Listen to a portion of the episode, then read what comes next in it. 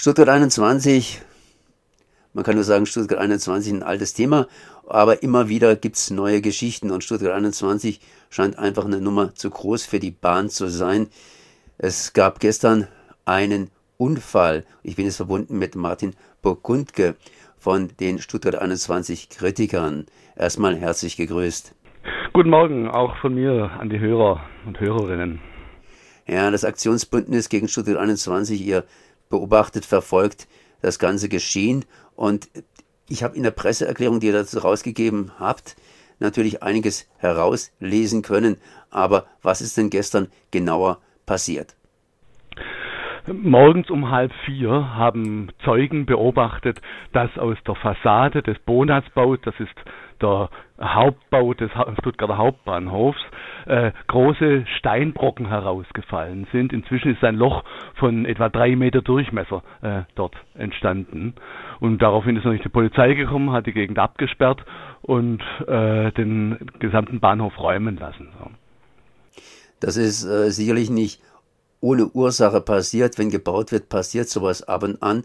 Aber ich meine, der Teil ist ja auch zum Teil denkmalgeschützt. Ursprünglich war der ganze Bonatsbau äh, denkmalgeschützt, inklusive äh, den äh, Nord- und Sü Südflügeln, die entlang der äh, Kopfbahnhofgleise standen. Die sind abgerissen worden für das Tiefbahnhofprojekt und jetzt ist der Hauptbau noch da, der aber immer noch denkmalgeschützt ist. Und in diesen Hauptbau will die Bahn jetzt, weil sie die Linie fährt, äh, dass Bahnhöfe profitabel sein sollten, auch ökonomisch äh, als Kommerzhalle dienen sollen, will sie ein Hotel einbauen lassen. Die Vorarbeiten für dieses Hotel sind in vollem Gange. Das, die ganze Halle soll entkernt werden. Und das bedeutet jetzt, äh, dass man natürlich da zusätzlich ein Loch drin hat. Was heißt in dem Fall denkmalgeschützt? Das brauche ich Sie garantiert nicht zu fragen, aber es irritiert natürlich mich auch immer wieder, wenn denkmalgeschützte Sachen plötzlich nicht mehr denkmalgeschützt sind. Äh, wie ist es eigentlich passiert, dass einfach so der Bonnertsbau, obwohl er denkmalgeschützt ist, halb bzw. drei Viertel abgerissen werden kann? Das liegt, die Hauptursache liegt eigentlich daran, dass die Denkmalschutzbehörde vor etlichen Jahren bereits dem Regierungspräsidium unterstellt worden ist. Und dass seitdem das Regierungspräsidium weisungsbefugt ist, äh, was die Denkmalbehörde sagen darf und dass deswegen die äh, einige Mitarbeiter der Denkmalbehörde natürlich versucht haben, äh, den gesamten Bonatzbau zu retten, aber das ist ihnen von höherer Warte äh, verboten worden. Es war ver äh, verboten worden an die Mitarbeiter, sich dazu zu äußern. Es waren die ökonomischen Interessen einfach größer und deswegen musste der Denkmalschutz unterliegen. Man muss dazu sagen, äh, Denkmalschutz heißt natürlich nicht, dass man am Gebäude nichts ändern darf, sondern dass alle Änderungen im Einklang mit den Interessen des Denkmalschutzes passieren müssen. Aber äh, beim, wenn man den Nord- und den Süd Südflügel abreißt, das ist nicht mehr im Einklang mit dem Denkmalschutz, weil das Gesamtgebäude ähm, in seiner äh, seine Balance verloren hat, dadurch, dass Nord- und Südflügel äh, jetzt fehlen. Es ist nur das restliche äh, Gebäude übrig jetzt. Und das ist äh, optisch ein, ein eigenartiger Torso inzwischen. Der Bonnatzbau hat jetzt zumindest, das heißt der Rest Bonnatzbau hat jetzt zumindest ein Loch von drei Metern und zwar gestern am Dienstag früh erhalten. Was ist denn passiert, außer dass man hingeht und das Ganze abgesperrt hat? Denn immerhin muss ja irgendwas unternommen werden. Man müsste den Bau wohl anschauen oder untersuchen oder sonst irgendwas machen. Man ist tatsächlich jetzt dabei, natürlich auf Ursachensuche äh, zu sehen, woher die, äh, das eigentlich kommen kann, dass dieses Loch da entstanden ist. Interessant ist, dass in der Nähe dieser Wand und auf diesem Stockwerk in diesen Tagen gar nicht gearbeitet wurde. Und deswegen äh, A, die Ursachenfrage natürlich äußerst nebulös ist. Was kann da passiert sein, dass da ein, äh, von selbst ein Loch reingebrochen ist in die Wand? Und B, äh, wir natürlich sagen müssen, liebe Leute, wenn an einer Stelle ein Loch entsteht, an der gar nicht gearbeitet worden ist, was ist mit den anderen Stellen im Bahnhof? Wo kann das sonst noch sein, dass solche Löcher entstehen?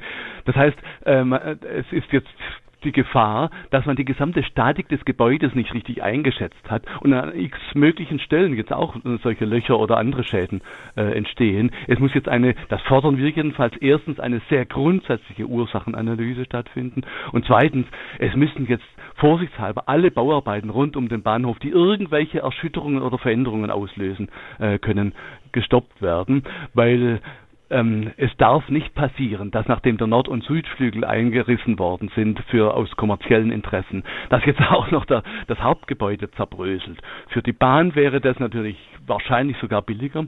Äh, Denkmal, in, in einem denkmalgeschützten Gebäude ein Hotel einbauen ist sündhaft teuer, weil man ja immer Rücksichtnahmen äh, treffen muss. Wenn das Ding jetzt zerbröselt, das lässt sich günstiger dann bauen wahrscheinlich. Es sind, sind denn sonst schon Unfälle bei Stuttgart 21 passiert, die jetzt hier nicht mehr im Kopf drin sind? Das ist eine böse äh, Geschichte, dass man äh, von vorn bis hinten bei den Bauarbeiten rund um Stuttgart 21 feststellen konnte, eine große Nachlässigkeit auf Seiten der Bahn. Äh, schon als die, äh, um die Baugrube frei zu äh, schaffen, musste man die Kopfbahnhofgleise stadtauswärts äh, verschieben. Und schon da äh, sind die ersten Züge entgleist, weil man zu enge Gleisradien gewählt hatte. Kurze Zeit später ist eine Bahnsteighalle eingebrochen, weil man die, die betreffenden Stützen entfernt hatte. Später sind Betonteile in einem Tunnel heruntergefallen, die gerade frisch dran, dran gemacht worden waren und haben einen Arbeiter erschlagen. Noch später, äh, jetzt vor kurzer Zeit, das ist gar, gar kein Jahr her, äh, wurde ein Arbeiter in einem anderen Tunnel in Stuttgart weggeschwemmt und war weggeschwemmt von den Wassermassen, die aus dem Nesenbachdüker stammen, äh, der eben umgebaut worden ist für Stuttgart 21. Äh, und jetzt, den, als die Unwetter waren die letzten Tage, äh, gab es äh, Überschwemmungen auf der Straße vor dem Hauptbahnhof. Ursache laut Stadt die, äh, die Gullis seien verstopft gewesen. Tatsächlich aber ist es so, ähm, die, äh, bei den Umbaumaßnahmen mussten die Abwasser ähm, äh, der, der Kesselstadt Stuttgart unter der Tiefbahnhofgrube hindurch umgeleitet werden. Und bei dieser Umleitung hat man versäumt, größere Querschnitte vorzusehen, weil man ja weiß, dass inzwischen die Starkregenereignisse immer heftiger äh, werden. Und deswegen äh, werden auch von normalen Ereignissen bereits Überschwemmungen äh, produziert. Und diese Geschichte der Nachlässigkeiten, dass man halt macht, dass man halt macht, zeigt deutlich auf, da, um was es hier geht. Hier soll möglichst schnell möglichst viel Geld gemacht werden von der Bahn.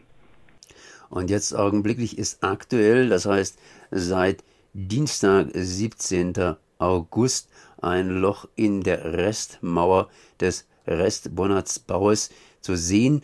Das heißt, äh, drei Meter. Ist der tatsächlich zu sehen oder ist irgendwie innen drin? Das ist vorn direkt an der Stra die Front an der Straße. Alle Leute, die auf der Straße vorbeikommen, äh, können schräg nach oben sehen und dort das große Loch sehen. Ich kann dabei einladen, äh, direkt gegenüber ist auch unsere Mahnwache, die seit über zehn Jahren, sieben Tage die Woche, 24 Stunden am Tag, 365 Tage im Jahr äh, offen ist, um zu informieren über dieses Projekt. Und von dort hat man einen wunderbaren Blick auf genau dieses Loch. Ja, und wenn man eine Zeitmonatskarte hat, kann man auch heute hier, beziehungsweise eine Zeitjahreskarte hat mit der Bahn, kann man auch einfach mit der Bahn tatsächlich hinfahren nach Stuttgart. Zeitjahreskarten gelten ja in der Ferienzeit für den gesamten Bereich von Baden-Württemberg und einfach mal in Stuttgart Löcher schauen sehen oder ein Loch schauen sehen.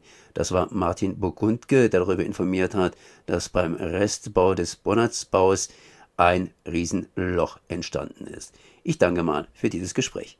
Ich danke auch. Einen schönen Tag noch. Wiederhören.